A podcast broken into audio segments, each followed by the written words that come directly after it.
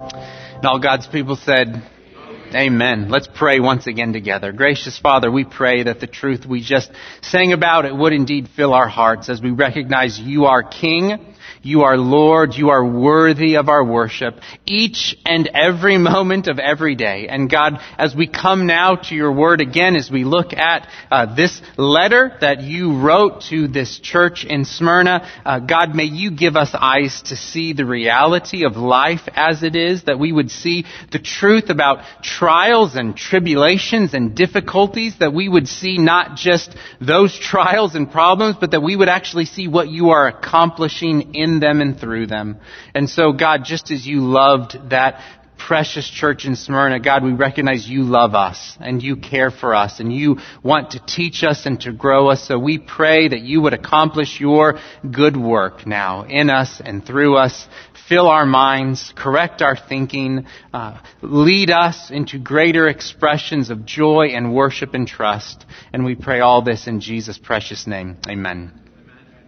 You may be seated, and as you do so, please open once again to Revelation chapter 2. Revelation chapter 2. This morning we will be considering Jesus' letter to the church in Smyrna. And as you turn there, I want to give a word of thanksgiving uh, for the message that was preached last week. I am so thankful for Ray and for his willingness to preach and to teach and to introduce these seven letters to the seven churches and for him to preach preach about what Jesus wanted to say to that church in Ephesus. Brothers and sisters, what we heard last week, I mean, I heard it after the fact, I listened later on, but what we heard last week, it was a great sermon. It was a great, you say, how do you know it was a great sermon? Several reasons. Number one, a great sermon is faithful to the text a great sermon explains the meaning and it unfolds the significance of what God wants to communicate and has communicated to his people. A great sermon helps to explain, clarify, illustrate, and apply the truths and the principles that we find here. Second, a great sermon encourages worship. A great sermon seeks to inspire, a, a growing, it seeks to fuel a growing love for God and a love for one another. It is never just a mere intellectual exercise. No, listen, a great sermon like we heard last week, it leads somewhere. No, more importantly, it leads to someone. It leads to the Lord Jesus Christ, to treasure Him, to see Him, to follow Him, and to never forget that He is our first love. That we are called to know Him more, to follow Him more closely, to walk with Him daily. So I'm so thankful for what Ray shared last week, thankful for the effect that it had on my own heart and mind, and for the benefit that it is for our church family because we need that continual reminder that we are in such danger daily of walking away from our first love. Jesus. Jesus who is our Savior. Jesus who is our Lord. Jesus who is our King. And it is Jesus who now says these words to His church in Smyrna. If you're in Revelation 2, read with me as we begin in verse 8. Revelation 2 8. And to the angel of the church in Smyrna write, the words of the first and the last, who died and came to life. I know your tribulation and your poverty, but you are rich. And the slander of those who say that they are Jews and are not, but are a synagogue of Satan. Do not fear what you are about to suffer. Behold, the devil is about to throw some of you into prison that you may be tested. And for ten days you will have tribulation. Be faithful unto death, and I will give you the crown of life. He who has an ear, let him hear what the Spirit says to the churches. The one who conquers will not be hurt by the second death. That's amazing. That's amazing. And as we begin to think about this text, as I was studying and reading this text this week, my heart and my mind kept being drawn back to what the apostle Paul wrote in Philippians chapter 1 verses 20 to 21, where, where Paul would write these words. I think this expresses so much uh, what God desires for his people coming out of hearing a word like this to the church in Smyrna. Paul would write in Philippians 1, It is my eager expectation and hope that I will not be at all ashamed, but that with full courage, now as always, Christ will be honored in my body, whether by life or by death. For to me, to live is Christ, and to die is gain. The church in Smyrna needed to know this. The church in Smyrna needed to believe this. And if, and if you are in Christ, you need to know this as well. You need to believe this, that to be in Christ and to die is gain. But brothers and sisters, you may hear that or you may be visiting this morning and you think that sounds like crazy talk. That sounds like nuts. Why is that the case? Why should uh, we not be ashamed of Christ and the gospel when the world says that it is foolishness? Why should we, like Paul describes here, have full courage. Why should we want Jesus to be honored in our bodies, whether by life or by death? How about just by life? Right? How, about we just do away with the death part and I'll say, yes, Jesus, be honored in my life. And let's forget about the death part. Why? What's the point? What's going on here? How can Jesus honestly say these words to these believers in Smyrna about their faith, about their life, and about their possible death? Well, before we answer any of those questions, and before we jump into verse 8 proper, we're first going to talk about the city of Smyrna in general. We need to get uh, some context on this church. We need to get some context on this situation, on this historical setting. You can see from the map on the screens, at least I think that, I think we have another map to put up there. It's the one that we've shown for a few weeks. You can see that Smyrna is north of Ephesus. So last week we talked about e- Ephesus, and then as you go along the way that the trade route would have gone and the postal route route would have gone along. You go 35, 40 miles north and you come to Smyrna, and Smyrna still exists today. It is in modern day Turkey. It has a new name. They don't call it Smyrna. They call it Izmir. And you can go and visit Izmir, and it is beautiful. It is a port city. It is right there by the coast, and it is modern, and it is beautiful. But as we think about Smyrna back in John's day, as we think about Smyrna back when Jesus was uh, giving this letter to to John to give to these believers, there are, I believe, seven important points of background that we should keep in mind. The first is this, noted on your outline.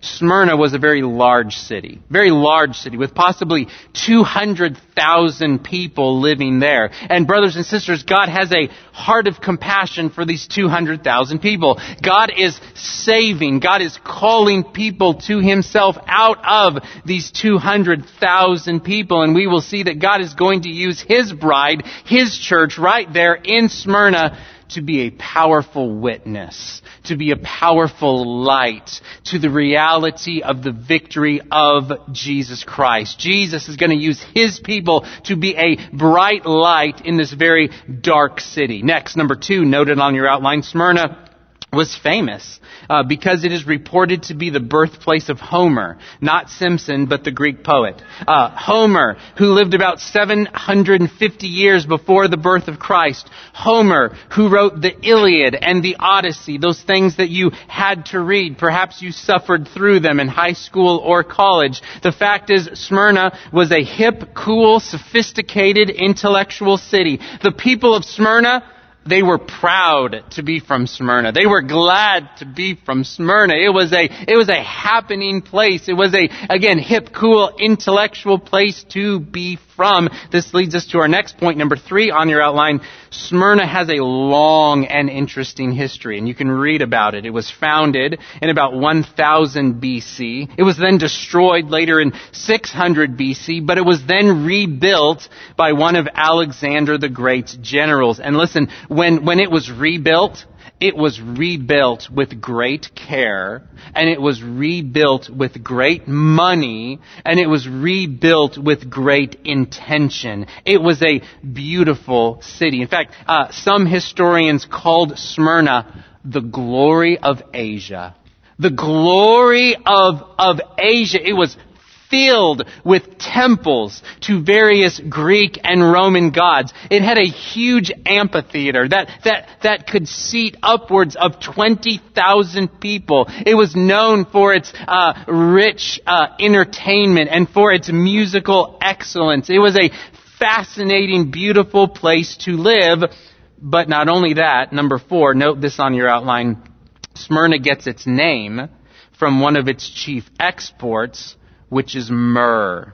Myrrh. Myrrh, which was used in the embalming process. Myrrh, which was used in the making of various perfumes. Myrrh, which was a very costly and, and, and expensive liquid. Myrrh, and we sang about this this morning, myrrh, which was one of the gifts that was given to Jesus while he was still yet very young. Remember the wise men and the magi and they came to Jesus and they brought him gifts of gold, frankincense, and myrrh. Myrrh that possibly came from from Smyrna. It was a, again, a very rich, wealthy place to live. Next, number five, this is important. Uh, within Smyrna, there was a sizable Jewish population. And this will become important as we wade through this letter. Jesus will talk about the opposition that the believers there in Smyrna were facing from some of the ethnic Jews who lived there. These Jews who were hostile to the gospel. These, these, these Jews who were hostile to the message and the thought that Jesus could possibly be the crucified, risen, reigning Messiah that they had rejected, that they had largely missed. Right? This is similar to what we see in the book of Acts. Throughout Paul's missionary journeys, he is so often opposed by Jews who, who don't want to hear the message of Jesus being the Messiah. Well, the believers in Smyrna were facing a very similar threat and obstacle. Next, and this is huge, number six, Smyrna was an important city in establishing, furthering, and promoting the idolatrous Roman imperial cult. And again, this is, this is huge. The people of Smyrna, they knew who had the power. The people of Smyrna knew who buttered their bread. The people of Smyrna could see the handwriting on the wall and they knew you wanted to have Rome as your friend. Yes, you did. You wanted to be in the good graces of Rome and of the various Roman emperors. So they did everything that they could to ingratiate themselves to Rome and to the various emperors. They were at the front of the Roman emperor worshiping parade. They were waving the flags and they were twirling the batons and they were holding the signs promoting the worship of Roman emperors. They loved this. They thrived on this. They believed, listen, that this would give to them safety and riches and honor if they just sided with Rome and stayed close to Rome. In fact, Bible commentator Alan Johnson, he describes Smyrna's devotion to Rome this way. He writes, Smyrna repeatedly sided with Rome in different periods of her history and thus earned special privileges as a free city and assize. That's a self-governed town under Tiberius and successive emperors. Smyrna was a center of emperor worship, having won the privilege from the Roman Senate in AD 23 over 11 other cities of building the first temple in honor of Tiberius. Under Domitian in AD 81 to 96, emperor worship became compulsory for every Roman citizen on threat of death.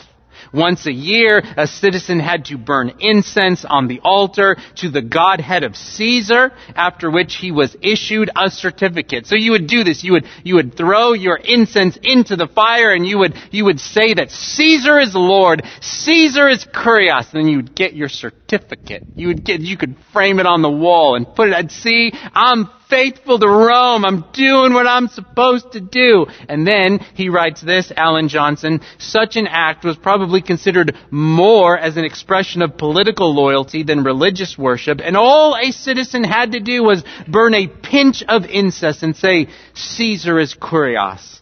Yet most Christians refuse to do this. Amen. Perhaps nowhere was life for a Christian more perilous than in this city of zealous emperor worship. What a place to live. Ha! What a, what a place to be a Christian. What a place to represent Jesus. Do we have something to learn from believers who, who had to walk this line? Who had to resist this kind of forceful, in your face kind of idolatry and, and pressure? Yes, we do. Yes, we do. Which brings us to our last point of background, number seven, noted on your outline. In the midst of such hostility, in the midst of such idolatry and in your face aggression, we see this.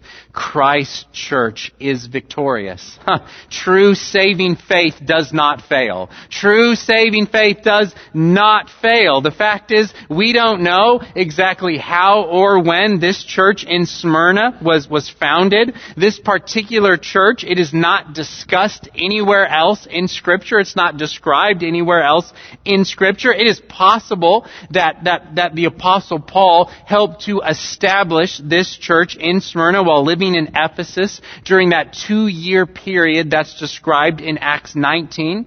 Perhaps believers went from Ephesus to preach the gospel in Smyrna, and that's how the church was formed. Or perhaps people came from Smyrna to Ephesus, heard the truth of the gospel, and then returned to Smyrna, and the church began to thrive and began to grow there. The fact is, we do not know, we cannot say for sure, but what we do know is this.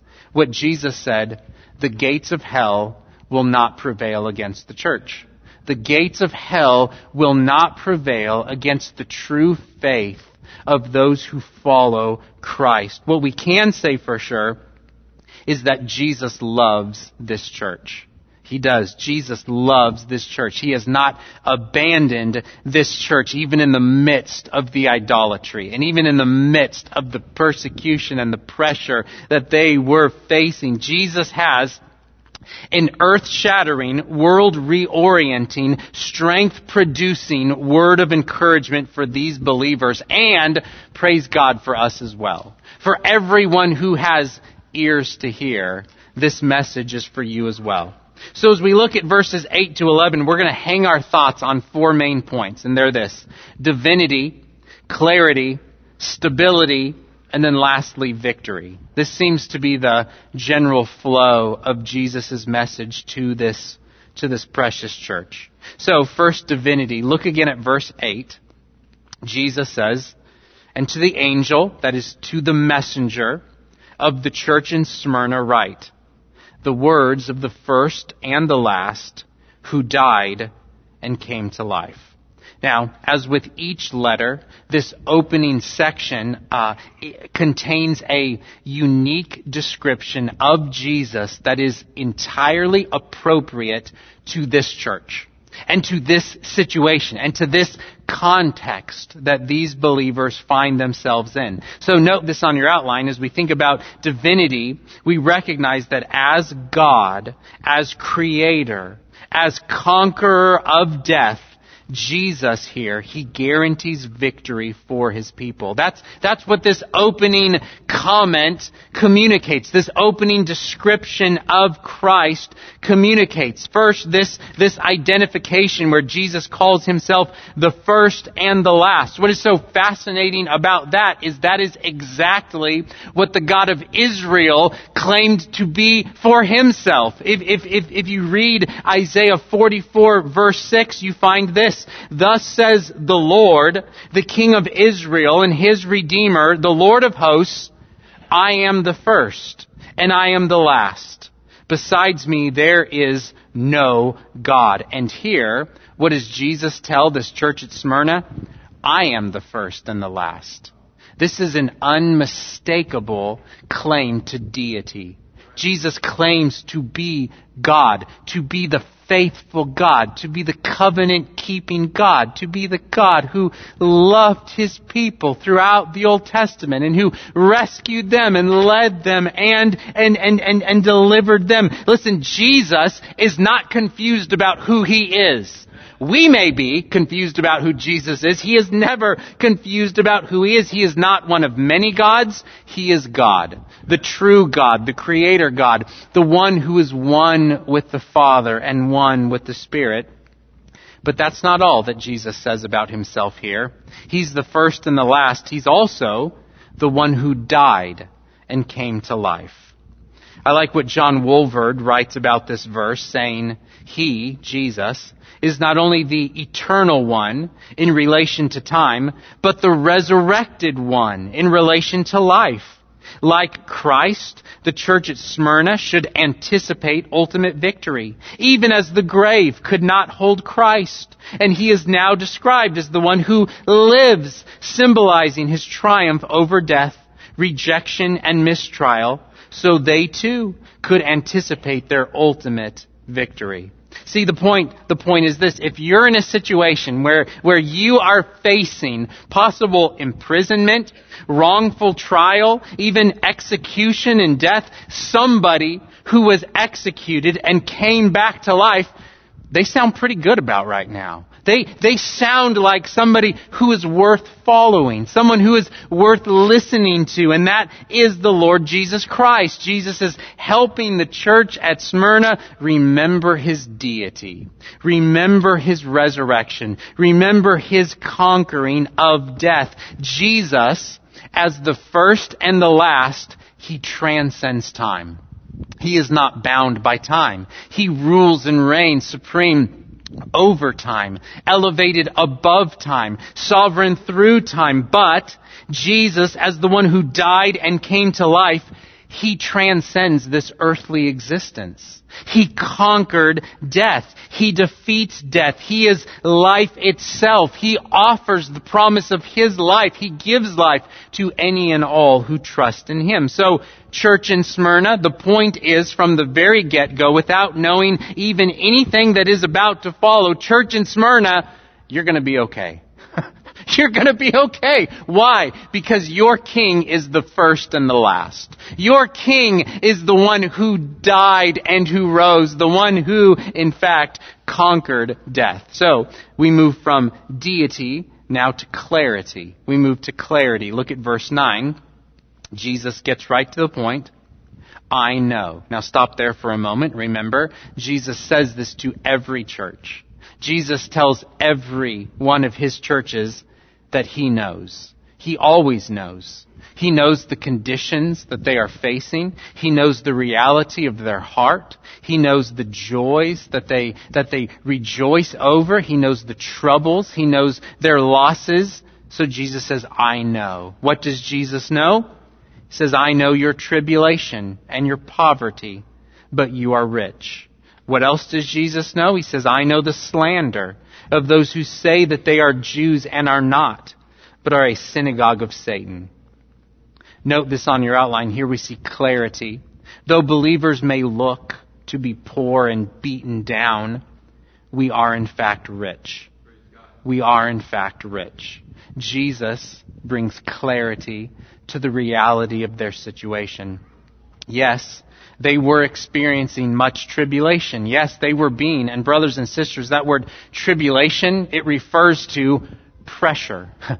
pressure. They were being squeezed from all sides. Pressure was present. Pressure to burn incense to Caesar. Pressure to forsake Christ. Pressure to just go along and get along with the world. Pressure to forget Jesus and to think much more of physical comfort than faithfulness to Christ. Dr. Keith Kunda uh, describes this word tribulation this way in his commentary. He writes, the word tribulation, it describes lying on your back and having a large stone put on your chest so that it gets harder and harder to breathe. The weight of that stone gets heavier and heavier and heavier until you finally die because you can't take a breath anymore. That's what the word is describing. That was the kind of pressure they got from the emperor cult. Brothers and sisters, we, we need to understand life in Smyrna was hard. There was intense tribulation. There was intense pressure. And it resulted in what?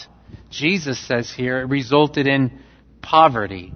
Jesus says, I know your tribulation and your poverty. Now this word poverty, it refers to abject poverty. It refers to total poverty, complete poverty, like you own nothing like you lack basic necessities of, of food and water and clothing and, and, and shelter. And most likely these believers, they were being discriminated against economically because they refused to offer this incense to Caesar and to say that Caesar is Lord. They refused to do what everybody else was doing. They refused to play nice. They refused to worship the emperor. They refused to go along with, with what would supposedly give safety and peace with Rome. So the attitude was, yes, let them starve. They deserve it. They don't deserve to eat. They don't deserve to get a good paycheck for the work they do. They don't deserve to get hired for a decent job. They are putting us all at risk. They are undermining our whole system. They are, they are attacking the very thing that keeps us in the good graces of Rome. They are threatening our way of life. They are saying there is only but one God, and you can only know this God through, through their dead, crucified, risen Messiah that we can't even see, that they don't even have physical idols of for us to look at. They're threatening the whole thing. Let them starve. Let them go. Let them burn. They deserve it. That was the attitude of the day because when you push on people's physical well-being, you find out what's really in their heart. And the people of Smyrna were in love with their riches. They were in love with their safety. They were in love with the status that they enjoyed with Rome. Please note this on your outline. This is so encouraging. This is so helpful. In verse 9, when Jesus uses the word your, it is a singular your, referring not to the church in general, but to each individual believer. Jesus is saying when he says to the church, I know your tribulation, I know your poverty, he's saying, I know what you as an individual are experiencing. Okay, listen, Jesus is not saying here, he's not saying, hey, I know that the church in general is dealing with some stuff. I know that, that the church in general, it's been hard. Life has been, I know that generally these, that these things are true. That's not what he's saying. He's saying, I know your tribulation. You as an individual, I know the poverty that you are dealing with. I know the persecution that you as an individual are experiencing. And what does Jesus say to these believers? What does Jesus say about these believers? What does he say when he looks at at them something that they probably don't even recognize about themselves. Look again at verse 9. I know your tribulation and your poverty, but you are rich. You are rich. The world, the unbelievers in Smyrna, looked at these believers and you know what they said? Poor, pathetic, sad, miserable loser. Do you know what Jesus says when he looks at these believers? Rich, beloved, treasured, secure, blessed, citizens of, of my kingdom, those who will share in my coming glory. And, and, and here's, here's the point. For all of eternity, these dear believers will live according to Jesus' judgment, not the judgment of the world. For, for all of eternity, they will live in response and under the banner of what Jesus declares to be true of them. Because the point is this, whatever Jesus calls something, it is. If Jesus says, you are rich, guess what? For all of eternity, you are rich. You are beloved and treasured and called together to share in His life and in His glory. This is why Jesus said in Matthew 5:11, "Blessed are you when others revile you and persecute you and utter all kinds of evil against you falsely on my account." And then he, he says the most counterintuitive thing to his followers. He says, "Rejoice and be glad." Why? For your reward is great in heaven. For so they persecuted the prophets who were before you. And so it's true that yes, for a, for a, a number of decades, for a number of years, these believers in Smyrna, they would experience pain, pressure, poverty, and then, for all of eternity, the riches of Christ. That's it for all of eternity. The riches and the glory and the comfort of Christ. And brothers and sisters, here's the beautiful thing. This is true of all believers who are faithful to Christ. This is why these seven letters have been preserved, not just for Smyrna and not just for Ephesus, but as Ray talked about last week, for all believers to learn and to benefit from.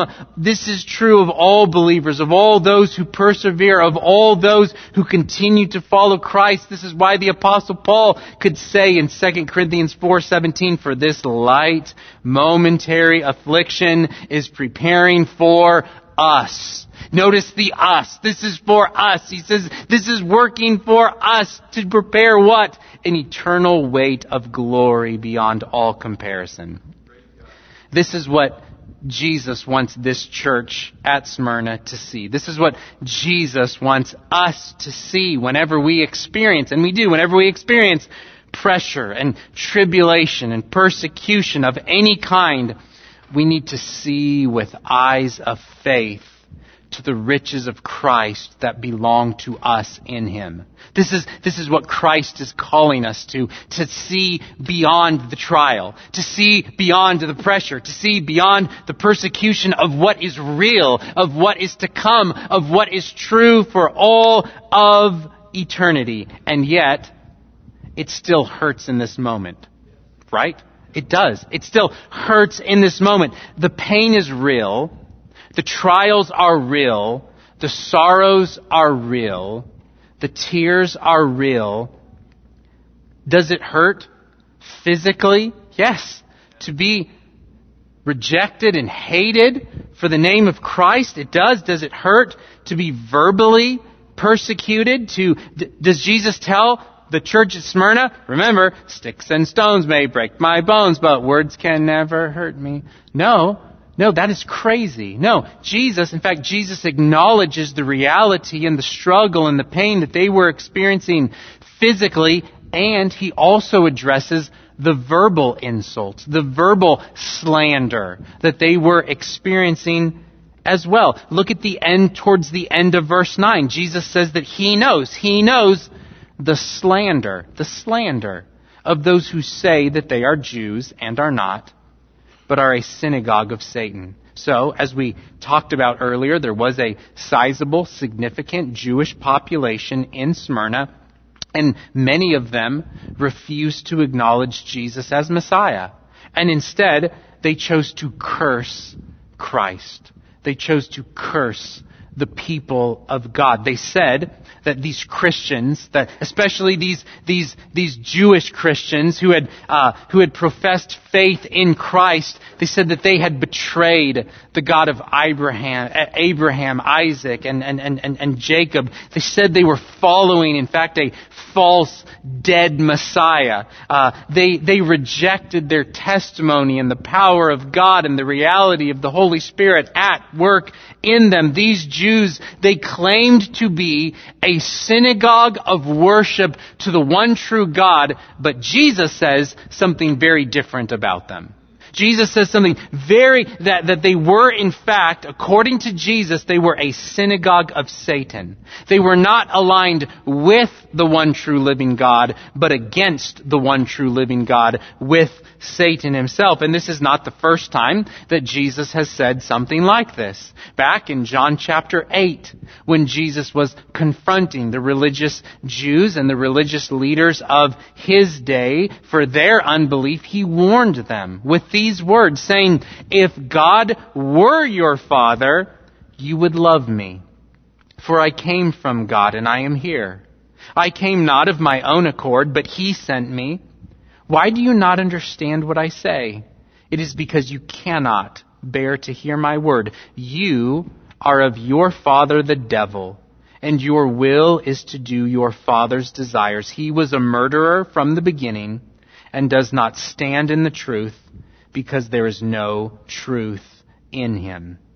This is the source of the hostility and the hatred that these believers in Smyrna were, were experiencing, that it was satanically driven and satanically motivated, that Satan was using these Jews to attack the people of God. And, and by the way, just in case you're keeping score, this is the first time that Satan has now been mentioned in the book of Revelation, but it will not be the last. It, it, it will not be the last. We will see the hatred of Satan and the deception of Satan and the ultimate destruction of Satan in chapters 2, 3, 9, 12, 13, and 20. The point is this, Jesus is not shy when it comes to talking about the ultimate defeat of Satan. Jesus is not shy. The book of Revelation is not shy. Uh, God wants His people to see and to understand where all of human history is, in fact, heading, and that Christ will be victorious. So while these believers, they will experience persecution and pressure and poverty for a time, they are in fact rich, loved, secure, and victorious in Christ. So now we move from divinity to clarity to now stability. Stability in adversity. Okay, look at the first part of verse 10. Jesus says to these believers, Do not fear what you are about to suffer.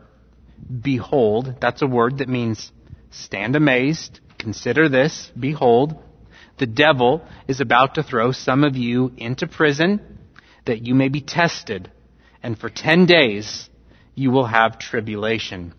Please note this on your outline. Stability in adversity. The point is, have no fear. Why? Because Jesus is testing your faith. Jesus is at work refining your faith. Yes, Satan is going to do his thing. He hates the people of God. He would gladly drag us all off to hell with him. But what is Jesus doing? What is Jesus accomplishing while some of his children are thrown into prison? What, what good thing is Jesus pursuing? What is he about?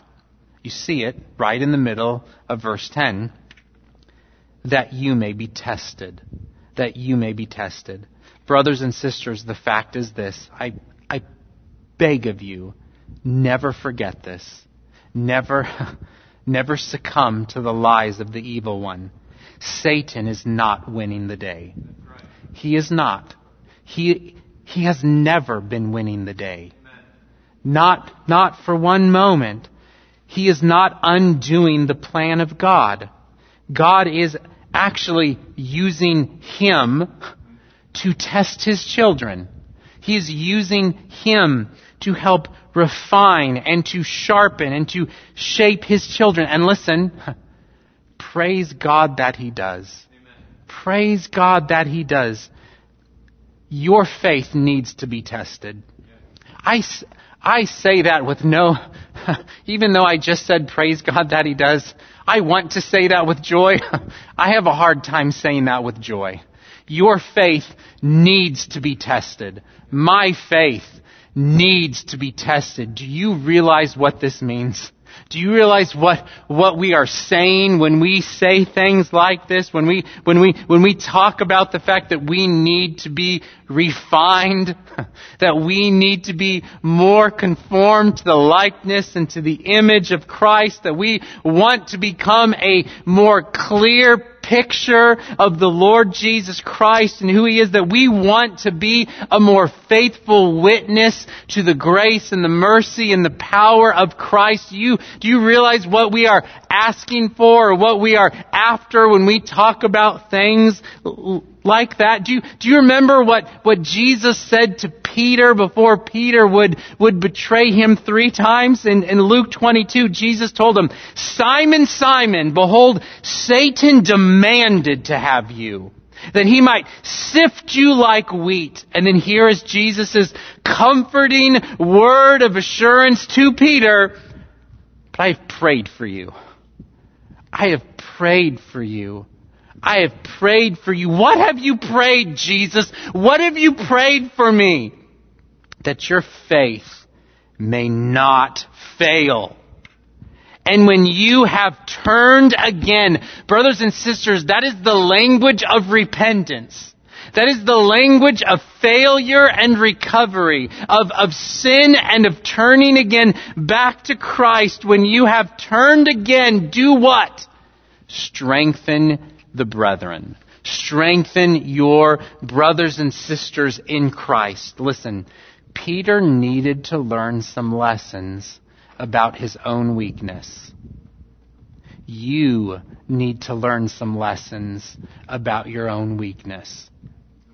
Peter needed to learn some lessons about the power of God's love and forgiveness and His grace. He did. Arrogant, quick thinking, quick speaking Peter needed to learn some lessons about the grace of God. Peter needed to understand more of the glory of Christ's interceding work on his behalf. We need to learn lessons about the glory of Christ praying for us.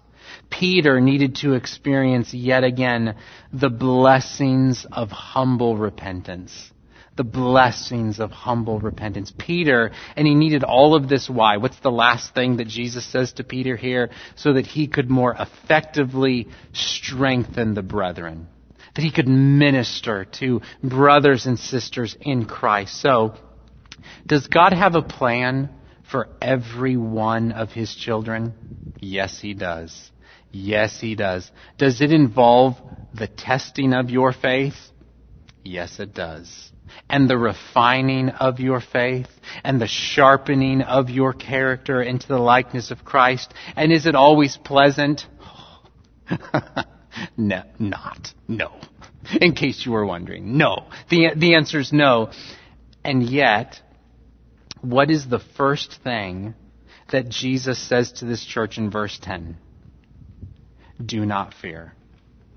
Do not fear what you are about to suffer. Why? Why? Why should they stop being afraid of what is to come? Why should you stop being afraid of what is to come? Why should I stop being afraid of what is to come? Listen, because Jesus not only knows the future, He controls the future. He guides and directs the future. He has a plan and a purpose to use even the painful and the hard things of life, things like prison and poverty and persecution for the good of His people. You know, in, in, in Psalm 56, David writes these words, Psalm 56, 11. He says, In God I trust. I shall not be afraid. And then he asks the question that bothers me so much. Yes, what can man do to me? I read that and I'm like, I can think of some things, right? What can man do to me? I can give you a list and and they are they're all painful and they all sound awful and they all all sound miserable. So why does David begin by saying, "In God I trust; I shall not be afraid"? What is the source of this not being afraid? Because we remember that we are, in fact, despite how things may look at times, we are safe in our Savior's hand. We are safe in His sovereign love for us and those hard, difficult things, they actually come to us through His sovereign hand, through His gracious hand to us. They are, if I can say it this way, they are painful tools of grace, meant to test us, to refine us, and to sanctify us for our good. This is why Paul could say in Romans 8:18, "For I consider that the sufferings of this present time are not worth comparing with the glory that is to be revealed to us." That is a faith building verse. That is a worldview shaping verse that we would do well to meditate on and to memorize. But now, before we move on to verse 11, we need to address, and you probably noticed that I skipped it thus far, we need to address the most peculiar part of verse 10. It's the part, again, we haven't talked about. It's the part that nobody can agree on, and, it, and, and, it's surrounding the 10 days. Okay? Jesus says right in the middle of verse 10, and for 10 days you will have tribulation. So, what, what are these 10 days. And why does Jesus give them such an oddly specific uh, amount of time, such an oddly specific number of days? Well, as you read various commentaries and study Bibles, I mean, opinions are all over the map. In fact, it's kind of funny. It was entertaining for me to just read lots of commentaries and, and, and study Bibles and to see all of the different ideas and theories that are floating around about what this 10 days means. Here are a few. Perhaps these 10 days represent 10 seasons, 10 seasons of unique and special pressure and testing that God would bring upon these believers. Or perhaps these 10 days refer to a relatively short period of time when compared to eternity. Alright, so 10 days, not a long time. Eternity, a really long time. Alright, perhaps. Perhaps these 10 days refer specifically to 10 years of persecution. Persecution that the church would experience under the reign of Diocletian. Or perhaps these 10 days are referring generically to fullness and completion. Sometimes when you see that word 10 used in scripture, it does refer to fullness and completion. So perhaps God is saying here, I will give you 10 days of persecution, 10 days of testing, meaning the right amount. I won't give you less than you need. I won't give you more than you need. I will give you 10 days. I will give you the right amount. Or perhaps these 10 days simply mean Ten days. Perhaps Jesus is telling his church that they will experience unusual uh, persecution and intense pressure for literally ten days. I think this could be the case, or perhaps, and I kind of like this interpretation, uh, perhaps this is a reference to, this is a throwback to something that we read in Daniel chapter one. Because remember that the book of Daniel and the book of Revelation they share a special relationship. They are both uh, much of it is apocalyptic literature, and it shares some of the similar uh, imagery and some of the just the graphic, powerful images that are displayed there. And so, as you look at Daniel chapter one, we see that Daniel and his three friends they have been taken they are being tested and they might be chosen to serve in the king's court. And part of that is they are told to eat food from the king's table and they are told to drink wine from, from, from, from, from the king's table as well. But this is a problem for Daniel and his three friends because it would violate the dietary restrictions that God had given to his people. And so listen to what Daniel says to the steward who is placed in charge of him. Daniel says this, Test your servants for ten days. Let us be given vegetables to eat and water to drink. Then let our appearance and the appearance of the youths who eat at the king's food be observed by you, and deal with your servants according to what you see. So we listened to them in this matter and tested them for ten days. At the end of ten days, it was seen that they were better in appearance and fatter in flesh than all the youths who ate the king's food. So here, these ten days of testing for Daniel and his three friends, what did they prove? What did they reveal? That they belonged to the one true God. That they were being blessed and used by the one true God. So perhaps uh, this is a reference back to that time. Now, brothers and sisters, Here's the point. However you interpret these 10 days, wherever you land, you should see clearly from this text at least three things. Number one, God absolutely knows what is best for you. He does. He knows what is best for you, not only in the trial itself, but in the length of the trial. Secondarily, we should recognize God does have a plan to test our faith, to reveal our faith, to refine our faith. He does. And thirdly, God does not waste the pain in our lives. God does not waste the trials, but He uses them for our good. We can and we should say with Paul from Romans 5 3, we rejoice in our sufferings, knowing that suffering produces endurance, and endurance produces character, and character produces hope. And hope does not put us to shame, because God's love has been poured into our hearts through the Holy Spirit who's been given to us.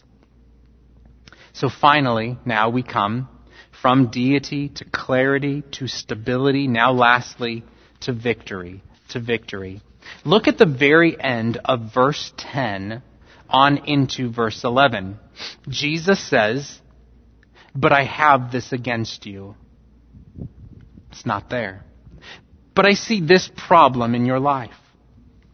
But I need you to fix this. No. There's no word of correction, no word of rebuke, simply an encouragement to continued faithfulness. Jesus says, Be faithful unto death, and I will give you the crown of life. He who has an ear, let him hear what the Spirit says to the churches. The one who conquers will not be hurt by the second death. So please note this on your outline. Here we see the victory that Christ gives and promises to his people. And the point is this. Those who die without Christ will rise to die again. But those who conquer, meaning those who are in fact faithful to Jesus, they will have, they will experience fullness of life and joy forever with, with Christ. And listen, just to be crystal clear on this point, Jesus is not here now teaching a works-based salvation, as if we earn our salvation through our faithfulness to Jesus. No, Jesus is emphasizing the fact that those who truly love Him, those who truly have saving faith, they will persevere.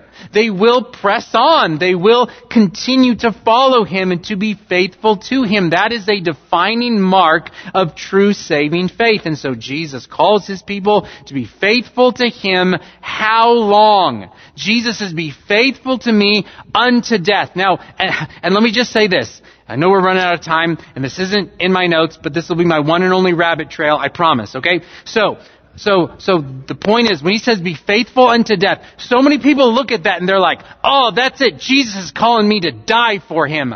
Wrong. He's calling you to live for him. Be faithful unto death. Somehow, we glamorize and we have these fantastical thoughts in our mind about one day in the future I'll die for Christ. One, someday, 30, 40, 50 years, someone will break into my house and they say, renounce Christ or die. And, and brothers, that may happen. Okay? That, that may happen. But if that is your focus, and you're not concerned about how you're living for Him today, what gives you any confidence that you would die for Christ if you won't live for Him?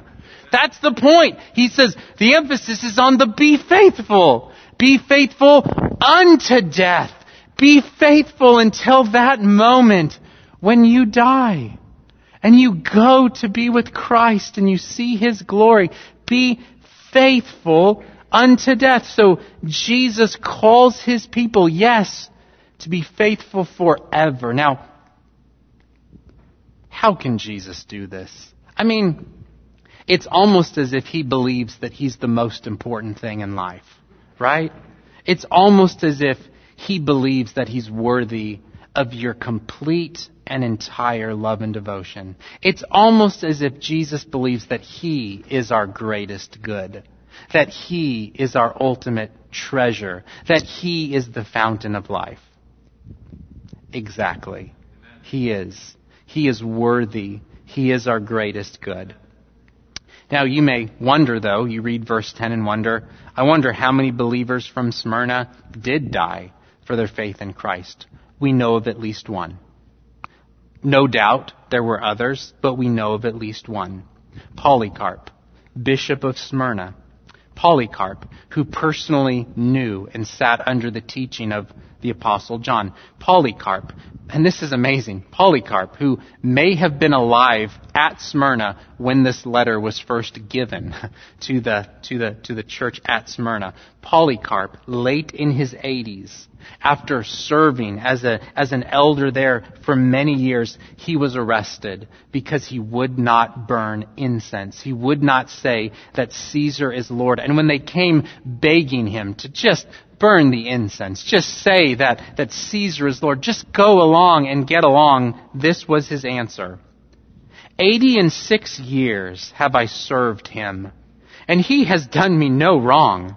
How then can I blaspheme my King and Savior? You threaten me with a fire that burns for a season and after a little while is quenched, but you are ignorant of the fire of everlasting punishment that is prepared for the wicked. Now, where did Polycarp learn to think like that? Where did, where did, where did he learn that, that, that to be in Christ and to die in Christ is gain? The answer is he learned it here. He learned it from Jesus and before the fires were lit that would take his life, he offered up this prayer. Polycarp said, I bless you, Father, for judging me worthy of this hour so that in the company of the martyrs, I may share the cup of Christ. And I can tell you this, today, Polycarp does not regret his decision. He is glad to receive the crown of life. He is glad to walk in the fullness of life and in the fullness of Christ's joy. And as we think about the crown of life, as we think about the blessings of eternal life that Jesus promises, it is very interesting to note here that the very last thing, listen, the very last thing that Jesus says to this church at Smyrna is that if they conquer in Him, if they are faithful to Him, they will not be hurt by what? By the second death. Well, what is that? What is the second death? What is Jesus talking about? Well, the second death is true death. It is eternal death. It is complete separation from the goodness and grace and mercy of God. It is the reality of hell. It is the reality of wrath. It is condemnation before a holy God. And it is graphically portrayed and described in Revelation 2014 as misery in the lake of fire we read this. Then death and Hades were thrown into the lake of fire. This is the second death, the lake of fire.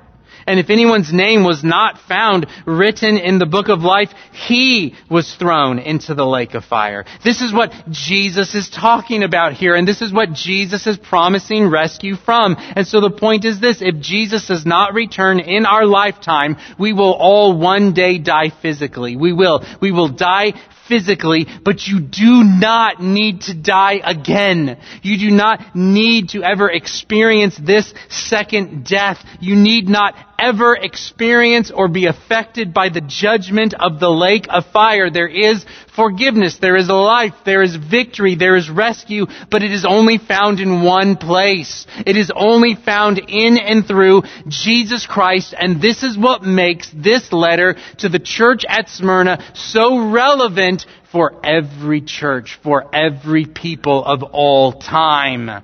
This is why you must love Christ. This is why you must know Him. This is why you must be faithful unto Him. Jesus, who is the first and the last. Jesus, who died and came to life. Jesus, who is totally worthy of your love and trust.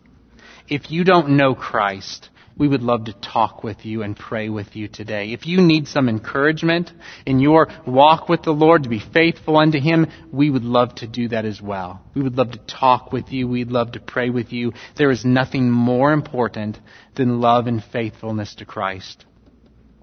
He who has an ear, let him hear what the Spirit says to the churches. Let's pray. Gracious Father, as we have studied your word this morning, we pray that we would be those who are faithful unto death.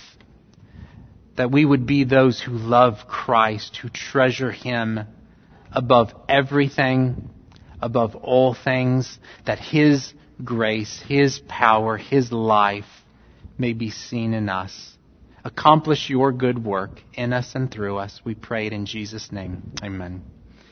If you would please stand and we'll close singing together.